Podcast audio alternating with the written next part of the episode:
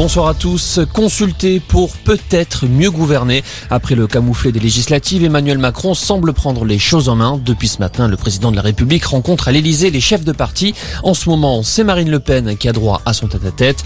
Un peu plus tôt, François Bayrou, Olivier Faure, mais aussi Christian Jacob se sont entretenus avec le chef de l'État. Le patron des Républicains a une nouvelle fois exclu toute alliance avec la majorité. Écoutez. J'ai redit euh, au président qu'il n'était pas question pour nous euh, de rentrer dans ce qui pourrait être euh, considéré comme trahison de nos électeurs. Donc nous avons fait une campagne dans l'opposition à sa majorité, dans l'opposition à son gouvernement.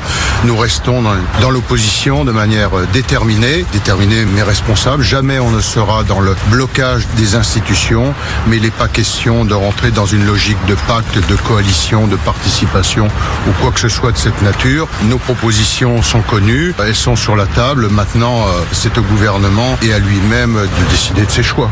Et ce soir, c'est le communiste Fabien Roussel qui sera reçu à l'Elysée. Elisabeth Borne, elle, a réuni l'ensemble de ses ministres cet après-midi. La chef du gouvernement a remis sa démission à Emmanuel Macron ce matin, mais le chef de l'État l'a refusé. Il souhaite que le gouvernement reste à la tâche. Éric Woerth, candidat à la présidence de l'Assemblée nationale, réélu député de l'Oise, l'ancien membre des Républicains qui a rejoint la majorité, souhaite succéder à Richard Ferrand au perchoir. L'élection aura lieu dans une semaine. Le Conseil d'État confirme l'interdiction du port du burkini dans les piscines municipales, alors que la mairie de Grenoble l'avait autorisé, provoquant la colère de l'opposition.